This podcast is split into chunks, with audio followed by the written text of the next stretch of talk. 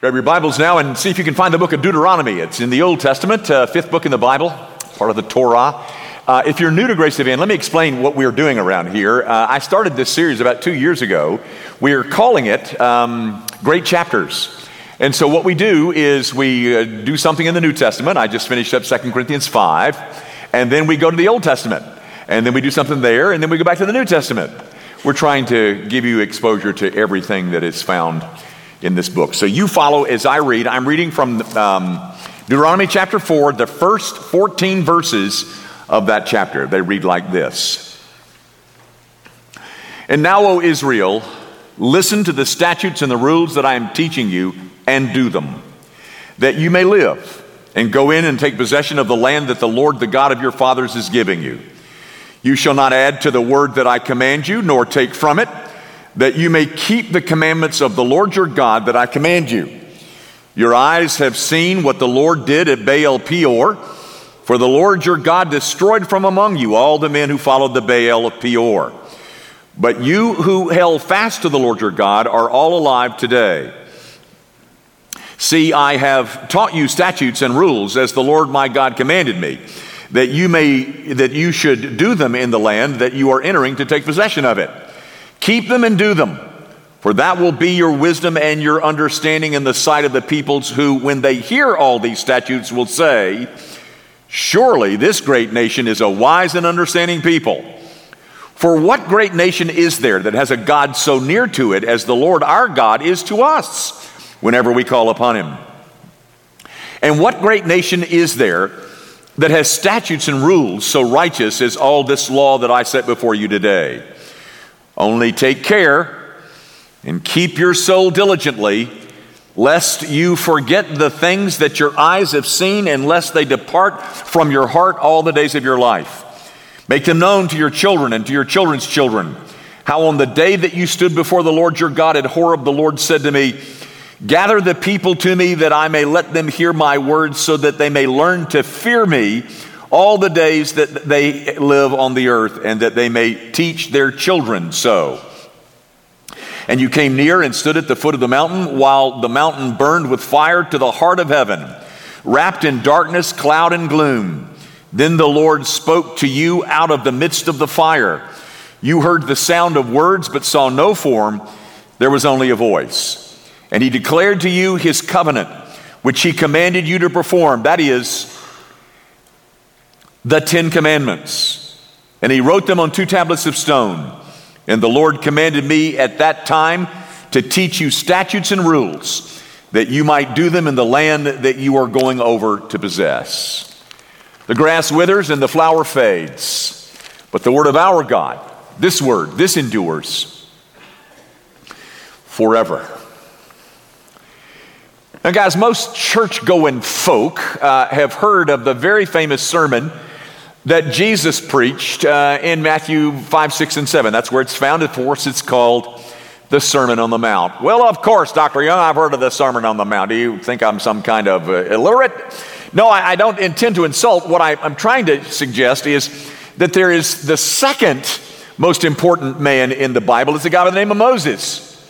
You might quibble with my, uh, my ranking, uh, but I suggest that he's the second most important because through him, God gave us the law. But you might suggest David or Joseph or Paul or whatever. Fine. But my point is not really who comes in second. My point is to say simply this that Moses also had a sermon. It was a sermon that wasn't on a mount. Um, it wasn't three chapters either, and nor is it very famous. But um, we're going to look at it. We're not going to look at all of it. In fact, um, the sermon starts in chapter 1, verse 6, and goes on pretty much to the end of the book. It's, it's pretty much 25 chapters of a sermon. We're, of course, not going to look at the whole 25 chapters. We're just going to look at chapters 4, 5, and 6. And this is going to take about seven sermons or so. Now, guys, two, two things that, that we, uh, I want to mention just introductorily. Um, first, this, as I said, is a sermon.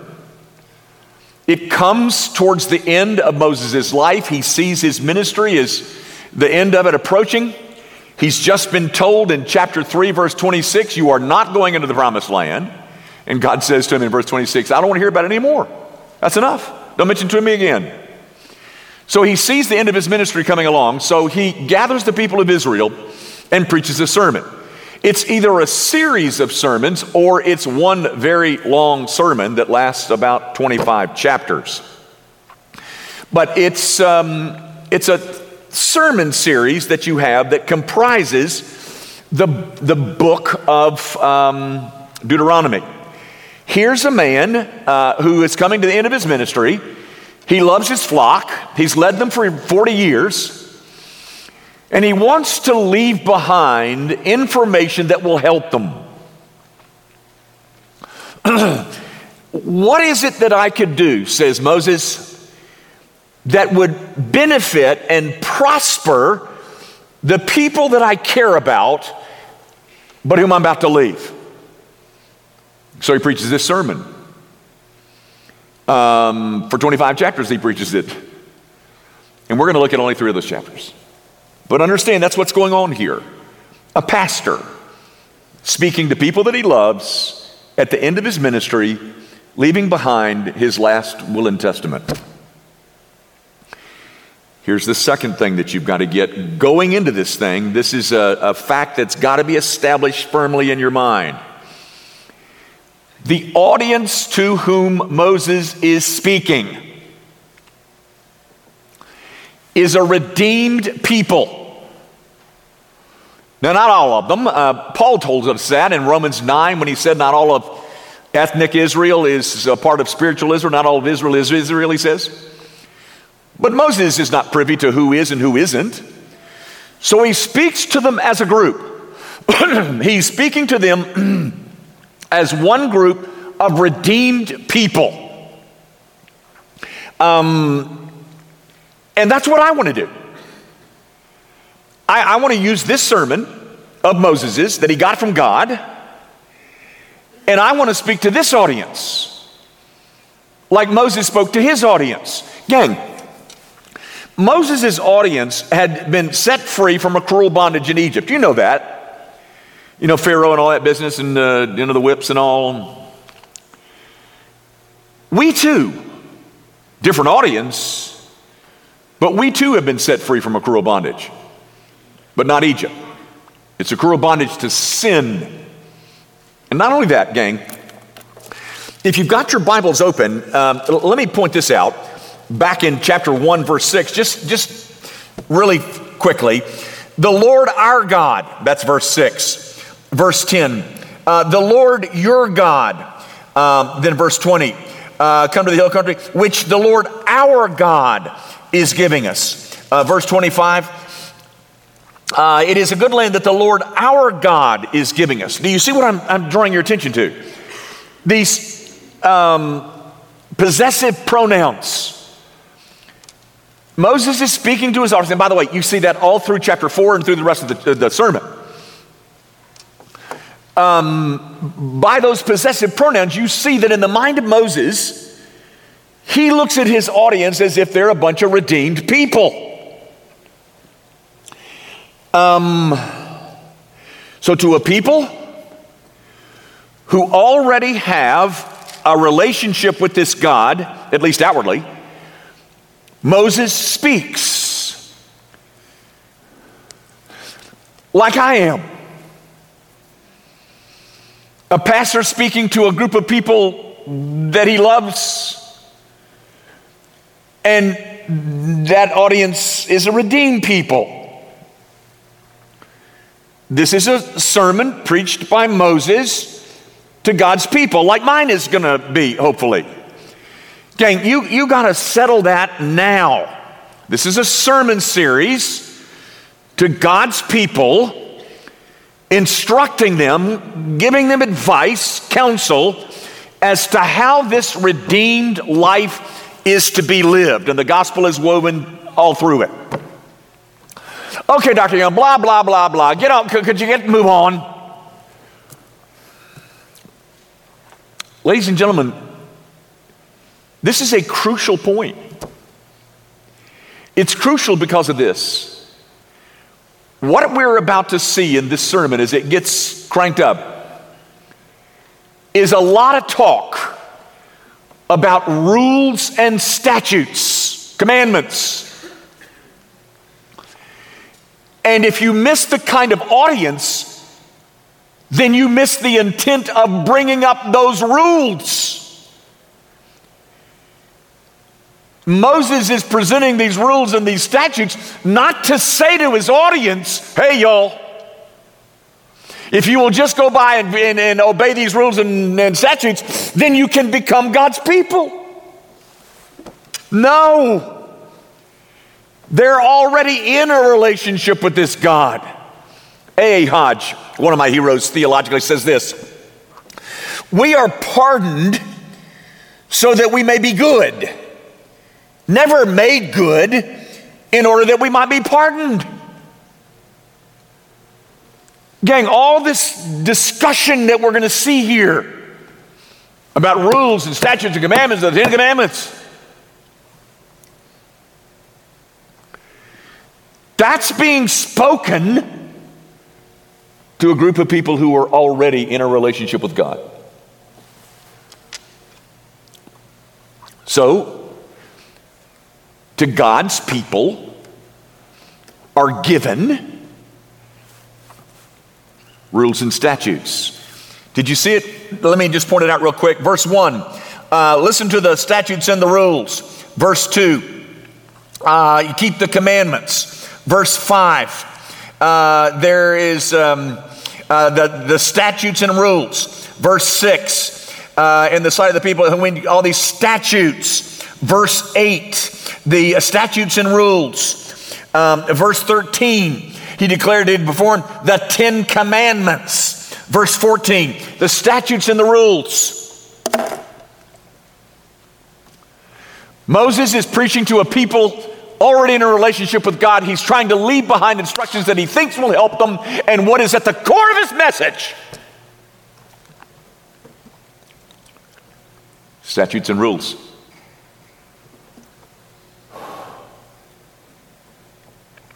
Guys, the life of grace comes with rules, which apparently is quite a surprise to many today. These statutes and rules don't save me. I'm already a saved man. But they give me directions as to how I might bring pleasure to the God who has just snatched me out of my own cruel bondage to sin. So, as a believer, I have a heightened sense of my duty to obey. Folks, do you see that not so subtle distinction? These rules are not given to pagans as if to say to the pagan world, hey, you guys, if you'll just do these things like I tell you, then you can become God's people. This is unintended for pagans. It's directed at us, God's people. Gang, um, these statutes and rules, they don't save anybody. They never did. They never saved a Jew in the book of Exodus. They, they, never, they were never intended to save anybody. They were simply given as instructions to already redeemed people as to how they might live with a sense of sanity to their lives. Gang, did you notice that in verse 1? I love, I love a lot about this passage, but Look at it, verse 1. And now, O Israel, listen to the statutes and the rules that I am teaching you, and do them that you may live. You, you want to have a life that has some sanity to it? Well, then, you need to follow these statutes and these rules. And, and look at this part, guys. This is, this is delightful. It's in verse 6. Keep them and do them, for that will be your wisdom and your understanding in the sight of the peoples. Hey, hey, anybody else out there desirous of having a little bit more wisdom? I mean, do you get up in the morning like I do and say, Oh my goodness, Lord, we got to face this at the church, we got to face this in our family, we got to face this in our marriage, we got to face this in our. Would you give me some wisdom for it? Do you see what he says? Here will be your wisdom and understanding. that you find those rules and obey them. And that will be your wisdom. Which implies, I think, that if I don't obey them, I'm stupid. Guys, do you notice how he points out that disobedience can be very costly and very stupid? Did you see how he did it? He mentioned Baal Peor. It's in verse 3. You know what Baal Peor was, don't you? Oh, yeah. That, that was a nasty scene in the history of Israel. This in Numbers chapter 25. It's when the daughters of Moab tried to seduce the sons of Israel and were very successful in doing so. And then Phineas takes his spear, goes into that tent. You remember that? The zeal of Phineas. And so, what Moses does in his sermon is, is he mentions, or he gives an illustration of how disobedience can be so costly and stupid. That was a well known, widely known event in the history of Israel where the rules and the statutes were disregarded. And thus people began to act like brute beasts because we didn't obey those rules and the statutes. Oh boy, it was costly, all right. We lost 24,000 people in one day. He tucks that little Baal Peor in there, ladies and gentlemen, just to remind his audience. Do you remember that time that you didn't obey? And the disaster that that brought? Do you remember that? Yeah, we do, don't we? So the, um, the wisdom, I mean, the, the obedience to the statutes and the rules, oh, the peoples of the earth are going to look at you and say, Are you one wise people, folks? Even the pagans see it. They see how comely and how valuable it is to have a God who, who provides rules and instructions. It's a kindness of this God to give us those things. Wow. Are you people lucky? I mean, you got a God who told you what, what is right and wrong. Not our gods. They just leave us in the dark. God didn't leave us in the dark. No, no. He told us how to live. Guys, for regenerate people, there is nothing more precious to them than God's law, because in that law, we see Him speaking to us, directing us. It's a way to, get, to gain access into the mind of God. And even the pagans recognize. Read on verse 6. Um, they will say, Surely this great nation is wise and understanding people. Why do they make that observation? Because those people are in possession of statutes and laws. Guys, I will have to admit that 21st century pagans don't think the statutes and the rules are wisdom. They, um, they don't like the statutes and the rules. In fact, they, they think that the statutes and the rules are very rigid and restrictive and, and joy killing. Gang, um, um, the name of John Piper is revered around here. I, I think he's the, the brightest theological pastor in the world today. I, I've always thought that R.C. was the brightest theologian, but Piper is a theologian as well as a pastor, and that's pretty impressive to me. Um, John Piper and his wife Noel have four kids. They might have more than four, but they have at least four kids, I think. And one of their sons is a son by the name of Abraham. I think he's in his 40s now. But Abraham has always been a real challenge for the Pipers. In fact, um, in his late teenage years, Abraham was excommunicated from his father's church. Uh, the process of discipline taken, and he was excommunicated. He was out for a couple of four or five years, whatever. And then he came back to everyone's celebration. And then he left again. And he's now in that, present, in that state of being outside of the household of faith. And just recently, he's become quite a celebrity. He's begun to post videos on TikTok. And, um, and, and just since November, this past November, five months ago, and uh, it, it, it, was said that he has posted over 300 videos on TikTok since November. That's more than one a day. And he's in these videos telling people why he is denouncing what he calls evangelical Christianity, why he thinks what you're a part of is mm, bad. Just recently, I think in the last couple of weeks, there was an article in the New York Times discussing Abraham, uh, Abraham Piper. And um, he is explaining why he's left Christianity in this article.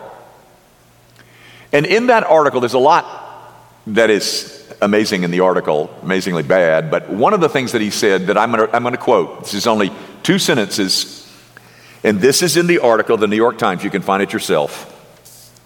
I'm quoting Abraham Piper. He says, at first, I pretended that my reasoning was high, my reasoning for leaving Christianity. My reasoning was high minded and philosophical. but really, I just wanted to drink gallons of cheap sangria and sleep around. You see, that evangelical Christianity, oh, no, I don't want to be a part of that anymore. Way too rigid. Way, way, way too restrictive.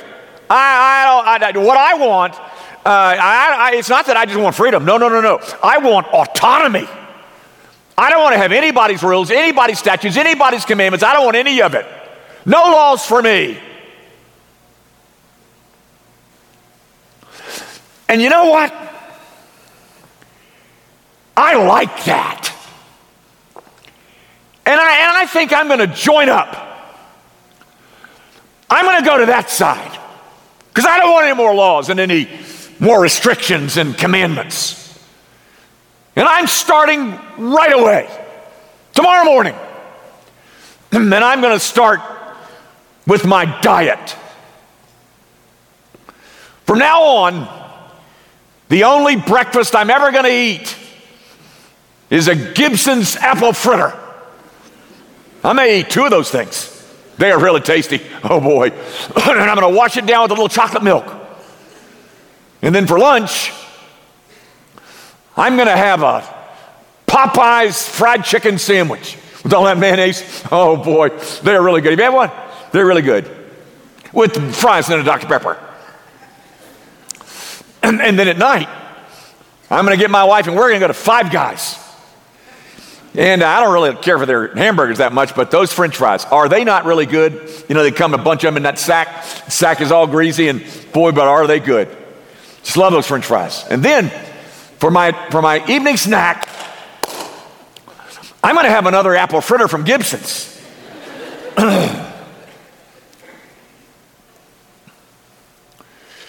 now tell me, ladies and gentlemen, what dietitian in his right mind that said he cared for me would tell me to eat like that. If you're a dietitian and you tell me to eat like that, you must hate me. I got one other thing I want to do. Well, actually, a couple. one other thing. Um, I, am I'm, I'm, I'm going to be a concert pianist. You know, I've always wanted to be a concert pianist. You know, I love those, those scenes where that beautiful grand piano is in the center of the stage and they put the candelabra on the little thing, Meduji, and, and, um, and then the guy comes out with his tux and tails and he, you know, flips up those little tails and he sits down on the bench and he begins to play. Ah, that's me. That's what I'm going to do. I'm starting, uh, you know, tomorrow. But I'm not going to practice. And all those scales that you're supposed to do, don't, don't, ask, don't tell me about those scales. I'm not going to do those scales. No. Because I don't want any laws, any limitations, any statutes. Oh, and yeah, I want a good marriage. I, I, I want to have a happy marriage. But nobody's going to tell me who I can and cannot sleep with. There's going to be no restrictions.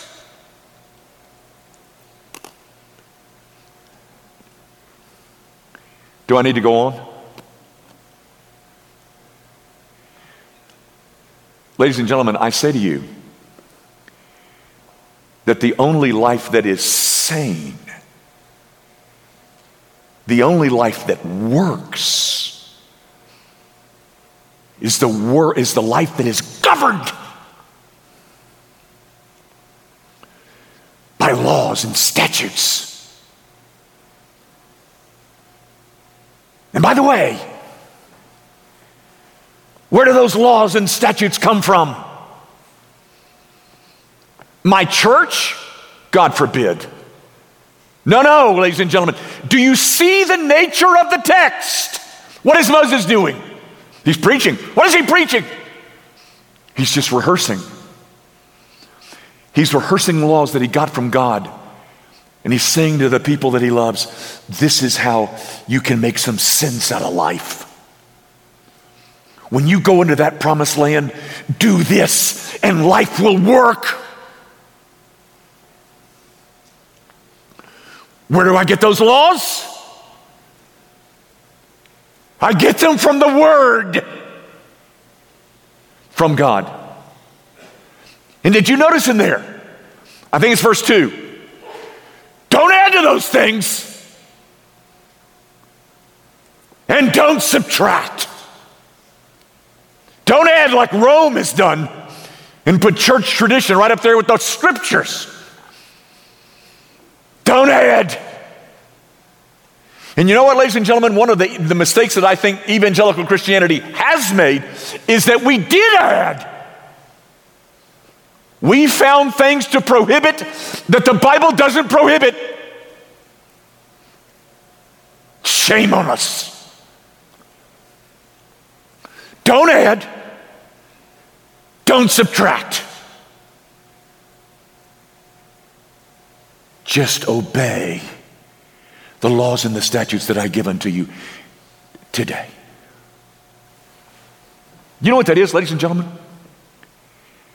That is a statement of sola scriptura about the authority and sufficiency of Scripture. You don't need to go anyplace else. Just keep the laws that you find outlined for you in the laws and the statutes of God. And by your so doing, it makes you wise. and life works. You ignore those, and you're going to have a Baal Peor on your hands. And then two quick things, and I'll quit. Did you notice down at the bottom, it, it, well, at bottom my Bible, but verse 9, it talks about take care of your soul. Take care of your soul. Don't, don't neglect your soul. You see that? Gang, do you know how many times the Bible talks about that? All through the book of Proverbs, book of Hebrews. Um, how shall we escape if we neglect so great a salvation? If you do not pay attention to the soul, your soul, and by the way, do you notice what it says? Lest you forget. Could that possibly happen among us? Could we possibly forget the laws and the statutes that are granted us by a good and faithful God? Well, tell me, what's your experience? You know, my buddy Steve Brown, he would say, he said it frequently. He would say, um, God doesn't say much, but what he does say, he says it frequently. Yes, ladies and gentlemen, you've heard me talk about this before. And you know why you've heard me talk about it before? Because it's so frequently mentioned in the scriptures. The care of one's soul, which, if not done, we forget. And then, last thing, notice in verse 10. You remember when you were at Mount Horeb? When that mountain was flaming up into the heavens? And I was giving you the statutes and the laws. And look at it. So that you might fear me. That's something else I say an awful lot. And I say, an, I say it an awful lot because the Bible does. Gang, remember back in the fall, I was doing that Proverbs 3 thing, and in verse 7 it says, Do not be wise in your own eyes, rather fear the Lord and keep his commandments. Okay, okay, I won't say it anymore. I won't trouble you with the fear of the Lord anymore. Here's what I'll do I'll let Paul do it. Because you remember in, in Romans chapter 3, when he's given you that great des- description of a group of people. And he closes it in verse 18 and he says, the last sentence in verse 18 says, and there is no fear of God before their eyes. Gang, do you know who he's describing in that passage? Pagans. He's saying that one of the characteristics of people who are not a part of the household of faith is that they have no fear of God before their eyes. And then I'm going to let Jesus tell you. Those of you who think that the fear of God is some kind of Old Testament idea, well, Jesus is pretty New Testament y. And he says this I tell you, my friends, do not fear those who can kill the body and after that have nothing more they can do. But I will warn you whom to fear.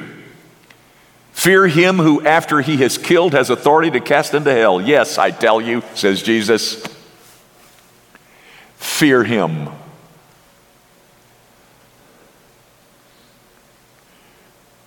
Gang, a biblical right fear of God shows up in a life of obedience. The unbiblical, wrong kind of fear of God shows up as dread. And I am here to tell you that dread of God is something that a Christian need never taste. Why? because Jesus Christ has reconciled us to God through his blood. That warfare that used to exist between God and me, that enmity for the Christian, that's over. Peace with God has been established by Christ. And now as people who have been swept into the family of God by sovereign grace, that grace just keeps on coming. He saved me at great expense to his son. And then he told me how, as a redeemed son of God, I was to live. And I was to live in a way that would give him pleasure and be good for me as well.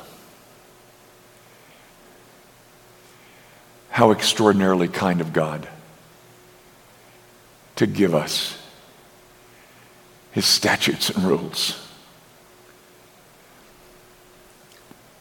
Or you could dismiss all this as restrictive and rigid, and you could go out and buy yourself gallons of sangria, cheap sangria, and you could post your videos on TikTok and become a celebrity. As 900,000 followers Watch as your life unravels.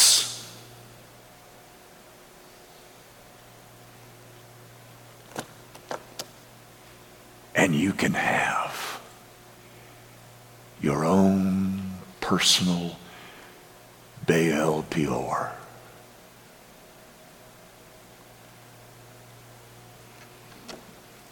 Or you can come to Christ have your sin forgiven, and then become very attentive to all of his instructions for life.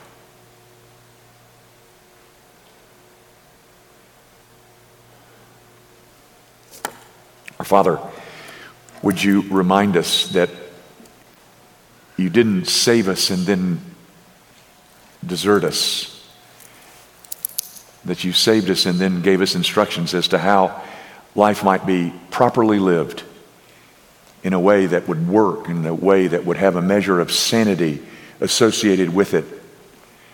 So, Father, would you impress upon your people by the strength and power and might of the Holy Spirit that these instructions given by Moses to his audience are instructions that are given to this audience as well use these admonitions from your word to give your people another reason to take care of their souls and to guard all that they choose. And Father, if you have brought people who have not yet met our Savior here this morning, would you show them the great beauty of Christ and Him crucified? Do that, Father, for Jesus' sake. In His name we pray. Amen.